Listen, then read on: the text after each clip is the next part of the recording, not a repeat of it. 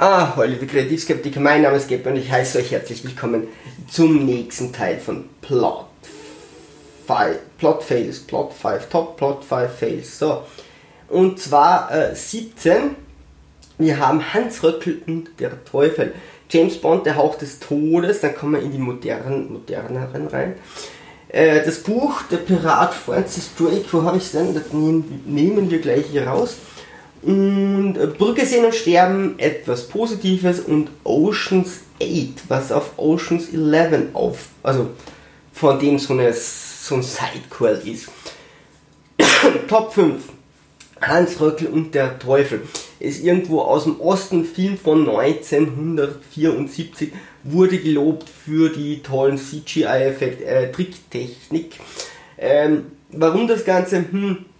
Es hat mir wieder was aufgezeigt. Der war zufällig auf Amazon Prime oder so und ich habe mir dann angeguckt, warum kann ich ehrlich gesagt nicht sagen, aber hey, was soll's. Es hat mir ein Problem aufgezeigt, das wir heute sehr häufig haben. Kurz, um was geht es? Der Puppenspieler und Erfinder Hans Röckle, glaube ich, kehrt zurück. Der Teufel will ihn holen, weil der clever ist, das wäre eine gute Seele. Es macht eine Abmachung, der Röckle muss Neues erfinden, darf dabei kein Geld machen. Ja? Wenn ihm nichts Neues mehr einfällt, das ist eine gewisse Zeitbegrenzung, wenn ihm nichts Neues mehr einfällt oder er die Lust verliert, dann hat er verloren. Und der Flammfuß, der Teufel, darf sich hin und wieder eine Erfindung nehmen für die Ellenmutter, für seine Großmutter. Prinzipiell ist zu sagen, den Teufel, den finde ich noch ganz okay, wie der spielt. Die anderen sind eher, die schauspielerische Leistung finde ich nicht so besonders. Und vor allem dieser Hans Röckle oder Röckle ist, der soll ein lebenslustiger Mensch sein. Ganz am Anfang hat er sich noch daran erinnert, dass das vielleicht im Skript stand, und spielt den auch so, da hat man so das Gefühl, aber eigentlich ist er durchgehend absolut melancholisch und spielt auch nicht so richtig, meiner Meinung nach. Okay, sei es drum, er findet 3 Sachen, das ist jetzt auch nicht die Welt, also okay, gut, er hat 3 Sachen erfunden in einer gewissen Zeit, das ist jetzt, also mir wäre mehr eingefallen. Ein Nähkasten, eine Flöte sind mal die ersten 2. Und der Teufel nimmt ihm die sofort weg. Ja, also offensichtlich, er nimmt ihm alle 3 weg. Offensichtlich darf er sich doch alles nehmen. Und der Röckle ist aber so clever und baut da immer so eine Falle ein. Und auf diese Falle fällt eben der Teufel herein. Und dann schickt er die Sachen wieder zurück. Ja? Also die Fallen wirken sich nicht so aus, dass der Teufel dann wirklich ein Problem hat, sondern es ist ein kurzfristiges Problem, der sagt, okay, dann schicke ich das Ding wieder zurück. Wie er das jetzt kann, wird einfach nicht erklärt. Und das ist so die Krux, die mir hier wieder aufgefallen ist. Das haben wir bei vielen Superheldenfilmen und so, wenn nicht erklärt wird, wie diese Welt funktioniert. Und plötzlich kann der Teufel irgendwas. Man sieht das dann sehr schön am Ende. Er hat dann so Stiefel und die bringen dich zurück, wo du hergekommen bist. Ja, und ich dachte mir, jetzt kommt das fulminante Ende. Der Teufel weiß nur, wie er sie aktiviert, nicht wie er sie abstellt, glaubt woanders hinzukommen und muss jetzt rückwärts zu seinem Ursprung laufen. Okay, das wäre sogar noch spannend gewesen, wo sie sich den ausgedacht haben, kommt er dann in den Himmel und wird von Gott verprügelt. Aber auf Mitte des Weges steigt er dann einfach aus und sagt, okay, ich habe verloren. Das ist so, wenn ihr so etwas einbaut wie, hey, okay, da gibt es irgendwo einen Trick, dann kann es nicht sein, wenn der Teufel das so leicht aushebeln kann, dann ist er einfach verzweifelt. Ich finde die Idee ganz cool, ja, okay, also war früher zumindest cool, so ein Märchen zu machen, wo man sagt, es gibt einen Pakt mit dem Teufel und wie trickst man hier den Teufel aus, ja, da kann man sehr viel machen und er fällt eben auf diese Fallen rein, ja, da müssen sie sich auch irgendwie auswirken. Das Lustige ist hier auch, da gibt es einen Reichenbach, der wird so als Böse aufgebaut, so nebenbei mit der Ella, die ist eine Gehilfin vom Röckle, und die Storyline wird einfach absolut liegen gelassen, ja, also er kommt, dann macht ihr ein Angebot, das war's. Auch ein Bauer will dann Jakob, den anderen Gehilfen, verraten, auch diese Storyline wird nicht weitergeführt. Dieser Film leidet eindeutig unter Zeitproblemen, ja, und erklärt die Regeln nicht und dann hat ein relativ schnelles Ende. Ganz zum Schluss ist der Röckle wieder ein bisschen fröhlich. Ist jetzt kein Ding, ja, und von 1974, was man halt hier sieht, ist, wie arg sich Geschichten erzählen geändert hat. Und ich sage nicht, alles was heute ist, ist gut, aber es hat schon Sinn, hier dynamischer zu erzählen, die Welten gut zu erklären, aber auch diese Probleme gab es damals schon und die haben wir noch immer, dass wenn ich etwas Übernatürliches habe, wo man sagt, das muss ich erklären, ja, die heutige Welt musst du keinem erklären, der solche Filme ansieht, aber wenn es was anderes ist, dann sollte man das schon irgendwie erklären und dann auch was daraus machen. Top 4, James Bond, der Hauch des Todes von 1987, ist auch nicht der beste Bond. Bond soll zu einer Übung in einen Stützpunkt eindringen. So, dieser Stützpunkt ist noch aktiv, nur dass Bond jetzt üben kann, nehmen die Farbpatronen her. Ich meine, sind die wahnsinnig. Nur dass James Bond üben kann, ist dieser Stützpunkt nicht mehr gesichert. Was wäre, wenn genau jetzt die Bösen an, natürlich greifen genau jetzt die Bösen an, Kaiser-Puis, und können da halt ihr Unwesen treiben. Also, das wäre so, als würde so sagen, ja, Fort Knox da, also ich möchte jetzt gerne mal üben, ja, könnt ihr bitte alle eure Waffen niederlegen oder irgend sowas. Wie bescheuert. Was für ein bescheuerter Plot. Bond rettet einen Zeugen und schafft ihn außer Landes. Also irgendwo im Osten, wahrscheinlich Ungarn oder so, keine Ahnung.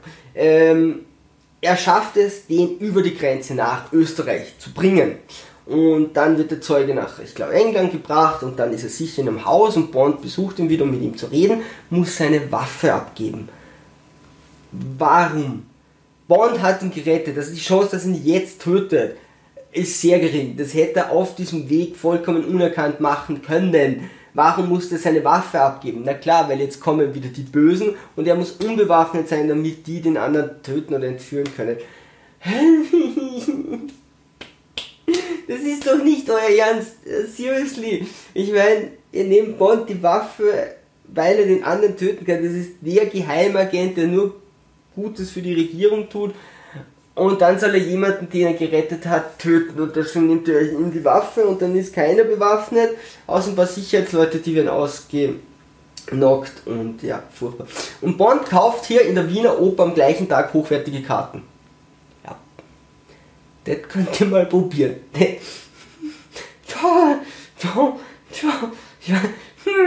Also man kriegt irgendwo so Restplätze und so, das geht schon, aber hier offiziell Karten zu kaufen, zu dieser Zeit war das so, da musst du das geht einmal im Jahr, kannst du da generell Karten kaufen fürs Jahr, da stellst du dich um 5 Uhr in der Früh an, dass du um 6 irgendwie geht das auf und dann versuchst du eben ein paar Karten zu bekommen fürs Jahr, wenn du auf Opern stehst, vor allem wenn das gute, hochwertige Opern sind, dass wenn du irgendwo vorne sitzen musst, aber einfach mal so am Nachmittag anrufen, boah, ich würde heute Abend in die Oper gehen in Wien,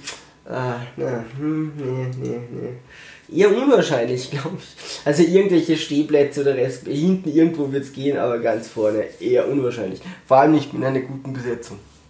So, Top 3. Das Buch Der Pirat. Ein Francis Drake Roman von Mac P. Long. Hinten steht Der König der Meere. Das Ding hat relativ viele Titel, wie ich finde. So. Was muss man über dieses Buch wissen? Wie viele Seiten hatten das? 600 irgendwas. So, 650 Seiten circa. Also eher ein dicker Roman. Es ist ein Historienroman. Das ist ganz unglaublich wichtig zu wissen. Also diesen Francis Drake hat es tatsächlich gegeben. Er ist extrem ausführlich recherchiert. Also es geht da um zum Beispiel, wie man Kanonen gießt, und der Autor war dazu in Schwarz in Tirol in Österreich, hat dort recherchiert, weil das wohl von dort her kommt, oder jemanden Jude, der das sehr gut kann, von dort kommt. Nur die Lücken wurden ausgefüllt, sagt der Autor. Ja? Sagt, alles, was er nicht recherchieren konnte, das hat er sich eben überlegt. Und er hätte gern, dass der Leser quasi sich denkt, wahrscheinlich war es ganz genau so. Also lasst euch auf diesen Roman ein. Das Witzige vom Ganzen ist, er sagt es zum Schluss. Er sagt auch seine Grundprämisse zum Schluss. Ein Mathematikprofessor, ein Kanonengießer und ein Pirat versetzen einem Weltreich den Todesstoß und hoben ein neues aus der Taufe. Das heißt, die Idee ist, dass hier drei Leute wirklich sehr einschneidend verändern, und vorher war, ich glaube, Spanien eben die Seemacht, gerade weil sie auch das Mittelmeerbereich, den Gibraltar hier als Pass kontrolliert haben, und die waren eben eine riesen Seemacht, was hier England nicht war, und durch diese drei wurde England zu einer Seemacht und hat hier einfach Spanien sehr in die Schranken gewiesen. Das zu wissen vorher wäre echt wichtig bei diesem Buch. Also, ich wusste, es ist ein Historienroman, aber was heißt das? Ja, das kann heißen, ich nehme so irgendeine Zeit her, wo 2, 3 Fakten stimmen, oder wie hier eben, ich habe versucht, alles zu recherchieren, was geht, und nur das, was eben nicht ging, habe ich hier aufgefüllt. Das wird nämlich so einiges erklären, ja, denn einige Sachen würdest du dramaturgisch einfach nie so schreiben, oder eher unwahrscheinlich. Francis Drake ist ein Pirat, ist ein Freibeuter. Wer es nicht weiß, Freibeuter waren einfach zu der Zeit, wo man eben, wo hier Länder auf See oder auf dem Meer einen Krieg geführt haben, haben dann die Leute gesagt, von denen die Freibeuter kommen. Also wenn das zum Beispiel jemand von England war, dann hat die Königin gesagt, hey, ich begnadige dich quasi nicht, aber du darfst in meinem Namen quasi, also wir behelligen dich nicht, wenn du nur andere ausbeutest, ja, also irgendwelche Franzosen oder irgendwelche Spanier, dann ist das für mich okay, und dann geht die eigene Regierung oder das eigene Land quasi nicht gegen dich vor. Das ist so die Idee, dass sie die irgendwie an Bord holen. Francis Drake steht in der Gunst von Lissy, also die Königin ist Elisabeth, die wird hier Lissy genannt, die ist noch gegen die neue Religion, gegen die Katholiken, hat noch eher diese alten Religionen und ist eher ja, nicht so, wie man sich eine Königin vorstellt, die hurt auch ein bisschen rum, und Drake steht eben als Freibeuter hier ganz hoch in dieser Kunst. Drake rettet dann diesen Kanonengießer, also diesen Juden aus Venedig, und bringt ihn dann nach England, und dort gießt er halt super tolle Kanonen, die sehr das Machtverhältnis dann verschieben werden. Drake wird dann zum Admiral der englischen Flotte. Okay, da haben wir gedacht, das ist ein ziemlicher Aufstieg. Wenn das nicht wirklich so ist, dann ist es jetzt ziemlicher Quatsch. Also es ist anscheinend tatsächlich so passiert, dass der hier vom Piraten direkt zum Admiral aufgestiegen ist. Die Engländer helfen dann den Spaniern, obwohl, also die Spanier wollen hier Krieg, oder es gibt immer wieder Zwist zwischen denen, die haben aber noch so einen Friedenspakt, und die Spanier vertreten aber hier den Papst in Rom von Italien und sagen, hey, ihr habt hier eine Königin mit einer anderen Religion, das geht nicht, und außerdem wollen wir gerne euer Land haben, wie auch immer, die haben sehr gerne Krieg geführt, und irgendwann schaffen sie es, dass die Engländer ihnen helfen, weil eine Ernte ausgefallen ist und so, und dann behalten sie aber deren ganzen Schiff und fallen ihnen quasi in den Rücken oder brechen dann dieses Abkommen. Was macht jetzt England? Drake bekämpft die Spanier, und jetzt dachte ich mir, okay, Drake als Admiral nimmt hier eine Flotte und fährt nach Spanien und nimmt sie in die Zange vom Norden und vom Süden, von den Küsten, und gibt hier Gas. Nö, er fährt nach Amerika, und Drake bekämpft sie dort. Ich dachte mir, was, wenn jetzt die ganze spanische Flotte angreift? War das clever? Also, das würde ich nicht so schreiben, aber anscheinend war das so. Aber holla die Waldfee, was ist, wenn genau jetzt die ganze Flotte kommt? Der fährt mit ganz vielen Schiffen mit, der Jude ist plötzlich in Amerika, also der ist abgehauen, weil er dann doch nicht bekommen hat, was er will. Und während die anfangen, Krieg gegen England zu führen, die Spanier, fährt der mit der ganzen Flotte nach Amerika. Was zur Hölle haben sie sich dabei gedacht? Drake hat, wie das ganze Buch anfängt, die Welt umsegelt. Also nicht das erste natürlich, aber ist da sehr reich zurückgekommen, hat die ganze Welt umsegelt, hat ja auch eine Frau, die aber zu Hause immer auf ihn wartet, und der ist nie und da, und dann sich das Leben nimmt. Das ist auch noch so eine Sidequest, die dann ziemlich vergessen wird.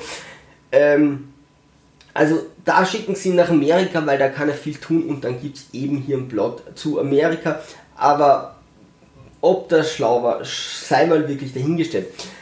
Es ist eine sehr interessante Dramaturgie. Also Es ist, man muss das wirklich wissen, dass das so ein Historienroman ist und eben in diesem Kontext und in diesem Rahmen nur arbeiten kann. Am Anfang ist das Buch unglaublich detailverliebt, ja, und man kann es am Anfang einfach niemandem empfehlen, der nicht wirklich eben auf Piraten kann man nicht sagen, weil er ist dann sofort Admiral, der nicht irgendwie auf Seefahrt steht und auch die Technik dahinter, wie wird eine Kanone gegossen, wie wird hier Bronze extrahiert, solche Sachen, wie ist hier die Kriegsführung auf See, ganz viele nautische Begriffe sind da drinnen. Wenn dich das alles nicht interessiert, dann ist die erste Hälfte des Buches echt hart. Ja? Das war der Grund, warum ich es mir gekauft habe, also bei mir war das okay, aber ich habe es schon öfters gesagt, ich mag einfach so Piraten, Schifffahrt und so, ist absolut meines, aber sogar mir wurde das dann zu viel. Also der Autor erklärt das hier in einem Detailgrad, das ist schon richtig mühsam, also du hast das Gefühl, du könntest am Ende dann hergehen und gleich lossegeln. Ab der Mitte wird alles dann absolut allgemein. Also hat er gemerkt, okay, ich habe jetzt hier 300 Seiten geschrieben, schon langsam wird es knapp und bin noch nicht mal beim Anfang von der Handlung, weil dieser Drake hat dann doch mehr gemacht, man hätte es dann vielleicht auch aufteilen können, aber hey, wie genau muss es denn sein? Und dann ist es schon so, dass der Kontinent sehr schnell, also dass sehr schnell über den Atlantik übergesetzt wird. Ja? Also da fahrt er los und dann gibt es einen kleinen Konflikt und dann ist er in Amerika. Also vorher wurde das alles noch sehr zelebriert, dann ist er wieder da, dann ist er wieder drüben, dann ist er wieder da, dann ist er wieder da unten. Also da ist es schon wirklich, wirklich hart, wie sehr von einem extremen Detailgrad wir hergehen und plötzlich irgendwo sind, wo dann echt nur mehr so, wie eben in einem Geschichtsbuch kurz erklärt wird, was passiert, dann kommt man natürlich wieder in die Erzählung rein, aber da wird schon viel dann rationalisiert und auch die Frau, die erste, wird hier sehr dramatisch aufgebaut, dann geht sie ins Wasser, dann stirbt sie und dann kriegt er eine andere und die vögelt ihn. Also da ist dann plötzlich kein Tiefgang mehr. Der Pirat Francis Drake ist ein unumstrittener Held. Das muss man auch sagen, der ist vielleicht ein bisschen too much. Es gibt dann einen Riesenkampf gegen Ende, wo er einfach so, also eigentlich ist seine Flotte unterlegen, aber seine Waffen sind absolut überlegen und man hat nie so das Gefühl, dass er wirklich im Bedrängnis ist. Es wird zwar immer wieder gesagt, aber dazu habe ich einfach zu wenig nautische Kenntnisse, wo sie sagen, ja, der Wind dreht sich so und so. Eigentlich ist das gerade blöd für Francis Drake, aber er vernichtet die ganze Zeit, er kann da tun, was er will. Einmal hat er noch den Trick mit Brandschiff, aber im Großen und Ganzen hast du nie das Gefühl, dass der jetzt wirklich unter Druck steht, es wird zwar hin und wieder gesagt, ja, aber alles andere, was gesagt wird, ist, er hat absolut die Oberhand. Das ist gegen Ende hin nicht sehr spannend und das Ende an sich, Drake geht in die Fremde und stirbt dann, ist dann traurig, aber wird dann auch sehr schnell erzählt. Also, es ist ein gutes Buch, ja, also es ist voll okay, es muss in einem gewissen Rahmen arbeiten. Die Frage, ob sich der Detailgrad nicht eher jetzt ein bisschen aufteilen hätte können, ist eben die Frage, wäre vielleicht sinnvoll gewesen. Von der Dramaturgie her hättest du dann einfach geschichtlich Sachen ein bisschen ändern müssen oder am Ende vielleicht die Aufmerksamkeit auf was anderes oder ein bisschen mehr herausstreichen, dass es vielleicht für ihn doch gefährlich war. Aber ansonsten ist es sehr versiert geschrieben. Ist okay. Die Spanier sind Gegner, ja genau, am Ende hat man echt nicht das Gefühl, dass Francis hier noch irgendwie was verlieren könnte. Ja, dann stirbt er relativ flott. So, Top 2. Brücke, Sehen und Sterben. Wow. Von 2008, wie melancholisch. Mit Colin Farrell, Brandon Gleason und Ralph Fiennes. Regisseur Martin McDonagh. Der hat Seven Psychos gemacht, den habe ich noch immer nicht gesehen. Und Three Billboards Outside Ebbing, Missouri. Unglaublich melancholischer Film. Das erste Mal, da wusste ich nicht, auf was ich mich hier einlasse. Ich finde schon mal den Namen genial. Also Brücke, Sehen und Sterben mag ich schon mal absolut gerne. Schauspielerisch eine grandiose Leistung. Also von allen, ich mag die Schauspieler da alle sehr gerne. Besonders Ralph Fiennes ist der flucht einfach nur die ganze Zeit herum. Es ist echt sehr lustig und Colin Farrell ist ein bisschen unbeholfen, ja? Der tritt immer so ein Fettnäpfchen oder sagt so Sachen, die man halt einfach nicht sagen würde. Er ist super lustig an gewissen Stellen, er ist super melancholisch, also er ist unglaublich melancholisch, man sollte echt wissen, auf was man sich hier einlässt. Er wird von düsteren Dialogen getragen, ja? Also er wird wirklich von dieser Schwernis getragen und er hat ein sehr emotionales Ende, wo jeder so einen Ehrenkodex hat, die sich dann irgendwie, ja, wo dann irgendwo alle verstehen, wer was warum macht. Und ich mag den Film total gern, ja? Also man muss darauf vorbereitet sein, was man sich da antut, aber man mag ihn total gern, also ich mag ihn total gern.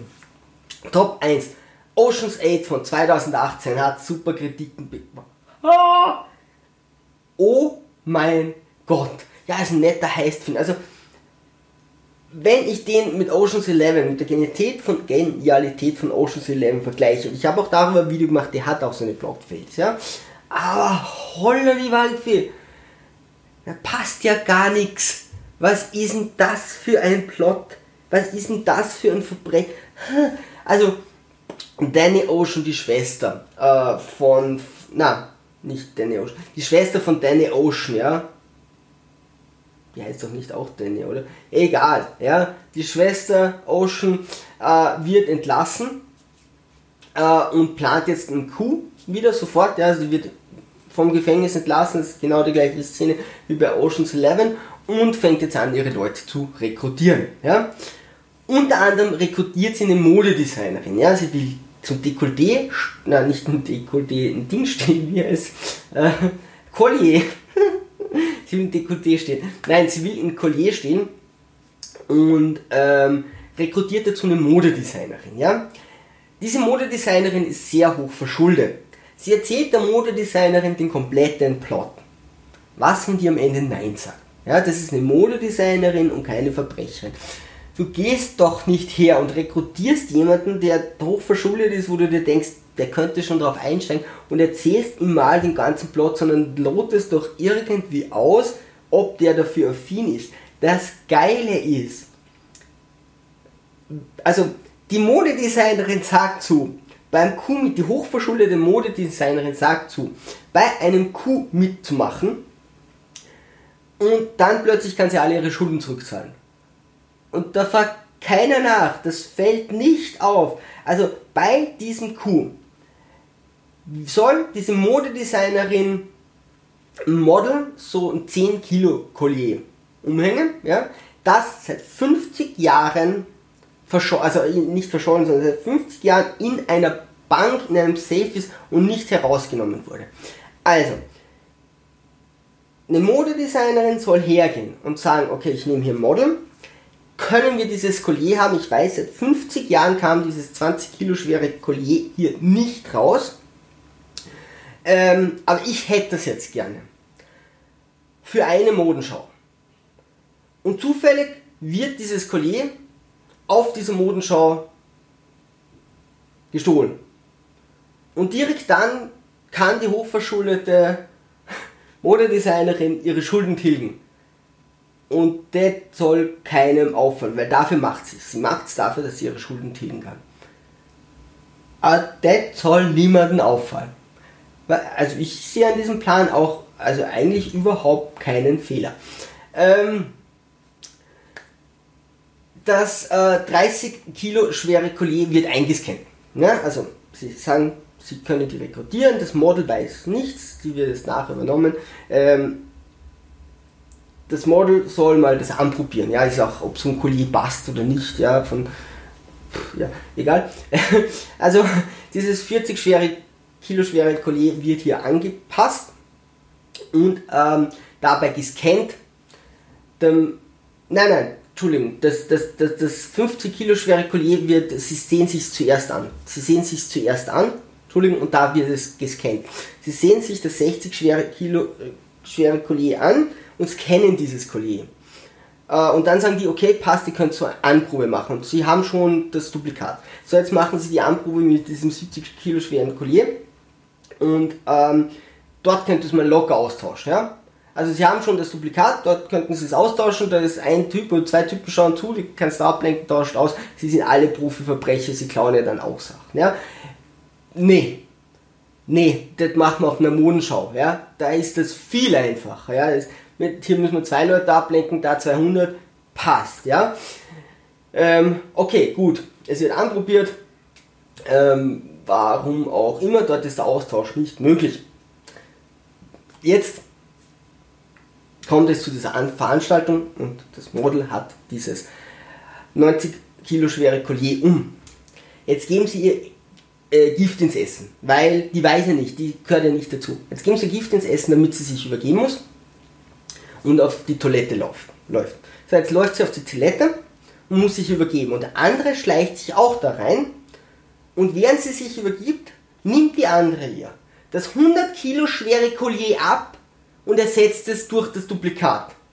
Und das merkt die nicht. Das merkt die, diese 1000 Steine in ihrem Hals, die sicher 1000 Kilo haben, werden ihr da abgenommen und an das Collier raufgegeben und das soll die nicht merken. Seriously? Nee, klar. Auf jeden Fall. So, wie werden jetzt diese Diamanten rausgebracht? Weil bei dieser Toilette gibt es eine Kamera. Und jetzt will keiner mit diesen Diamanten rausgehen. Jetzt geben sie einem Kellner diese Diamanten, der nicht eingeweiht ist, und der geht dann raus. Und die anderen schauen dabei Kamera und sagen, der Kellner ist der Einzige, der rein und rausgegangen ist, der muss die Diamanten haben. Aber die anderen sind ja auch rein und rausgegangen. Also die sie betreut, ist ja auch rein und rausgegangen. Die hat zwar nicht die Diamanten bei sich, ja, aber das sehen sie beim Kellner auch nicht. Sie muss ja nur einstecken in ihre Hosentasche. Das gleiche tun sie auch beim Kellner, der trägt sie ja nicht offen. Dann hätte man sagen können, hey, der Kellner ist schuld. Tun sie ja nicht, ja, also auch dort verstecken sie es. Es kommen trotzdem die gleichen Personen rein und raus. Warum sollen es die anderen nicht verdächtigen? Sie wissen nicht, dass die andere das nicht bei sich hat. Ja, vollkommen umsonst und sie geben das Ding aus der Hand. Das ist, wenn der das bemerkt, wickeln sie irgendwo ein. Na, der kann das ja unmöglich finden. So, jetzt kommt die da raus. Sinnloseste Übergabe ever. Model verlässt die Toilette, Sicherheitsmänner bemerken den Diebstahl. Also tatsächlich kommt die da raus und aus irgendeinem Grund bemerken die jetzt den Diebstahl. Und sagen, okay, wir müssen alles durchsuchen. Also Model geht mit richtiger Kette rein, kommt mit falscher raus oder kommt dann eben raus und sie sagen, hey, Diebstahl, wo könnte diese Kette sein? Wir müssen das ganze Gebäude durchsuchen. Also nicht wer hat, sondern wir durchsuchen das Gebäude. Und dann also taucht sie in einem Brunnen wieder auf. Das glauben die. Nein, Entschuldigung, es ist so, sie geht raus, ihr wird das nur abgenommen, ihr wird in das neue, ihr wird das neue nicht mal raufgehängt, ihr wird nur das Collier abgenommen, also sie merkt nicht, dass ihr gerade das 2000 Tonnen schwere Collier abgenommen wurde, es wird ihr nur runtergenommen, es wird nicht mal gegen das Duplikat ausgetauscht, das wäre viel zu intelligent, also es wird ihr nur runtergenommen, dann kommt sie ohne Collier raus, sie geht mit Collier rein, kommt ohne raus, die Sicherheitsmänner, die nur dafür da sind, dass sie dieses Collier hat. Also, komisch, ja. Ey, dieses Collier ist weg, wo könnte das sein? Und dann sagt jemand im Brunnen, das ist dann das Gefälschte, das Collier liegt im Brunnen. Ah, na dann ist alles wieder gut. Müssen wir nicht überprüfen, ob das das Richtige ist. Das ist vollkommen nachvollziehbar, dass dieses Collier jetzt an einer ganz anderen Stelle, ganz weit weg, von der Toilette in einen Brunnen auftaucht. Ja, wahrscheinlich hat sie es runtergespült beim sich übergeben und da ist es wieder raufgeploppt. Ja. Da müssen wir nicht nachschauen, alles gut. Keiner überprüft dieses Collier. So, wie bringen sie dieses Collier raus? Jetzt überprüft sie keiner mehr. Einschieben gehen, oder? Nein. Das müssen wir jetzt ganz kompliziert machen. Und zwar zerlegen sie dieses Collier und machen Schmuck draus. Den dann diese Frauen offensichtlich tragen. Ich meine, spinnt ihr? Ich meine, das ist natürlich eine coole Idee, wenn du sagst, du kannst es nicht das Ganze rausbringen, dann zerlegen wir es und tragen es als Schmuck, aber da gehen, da sind noch 6, 7 Frauen und das Ganze eingeweiht und diese 7, alles ist mit Kameras, es wird alles aufgenommen, überall sind Kameras, da kommen 7 Frauen ohne Schmuck rein und tragen dann den Schmuck ganz offensichtlich, der glitzert um die halbe Welt, wieder raus. Und dann gibt es einen Versicherungstypen und der sieht sich alles genau an und das bemerkt er nicht. Das bemerkt er nicht, dass die Diamanten ganz offensichtlich für die Kameras rausbringen. Wäre das nicht intelligenter gewesen, die einzuschieben in die Handtasche? Es wird eh keiner mehr kontrolliert. Es ist, so dumm, es ist einfach so dumm. So, Danny hat einen Ex und an dem will sie sich rächen. Wie macht sie das? Ein paar Diamanten schiebt sie ihm in die Tasche. Wäre alles okay, würden die kontrolliert werden, ja? Und sie können es nicht raustragen, wäre alles okay. Aber nein, sie schieben es ihm in die Tasche und er kann gehen, er fährt heim. So, jetzt müssen die natürlich die Polizei darauf aufmerksam machen, dass er der Dieb war. Wie machen sie das? Jemand fährt zu ihr hin, also die Ocean, glaube ich, und fotografiert dann in seiner Lade. Also gibt sie jemanden, der hat es noch nicht bemerkt, voll gefährlich, dass sie es bemerkt, zieht so raus, also in seiner Lade, macht ein Foto und schickt dann an diesen Versicherungstypen und sagt, schau, der hat die. Die hätte sie nicht mitnehmen können, ja. Die,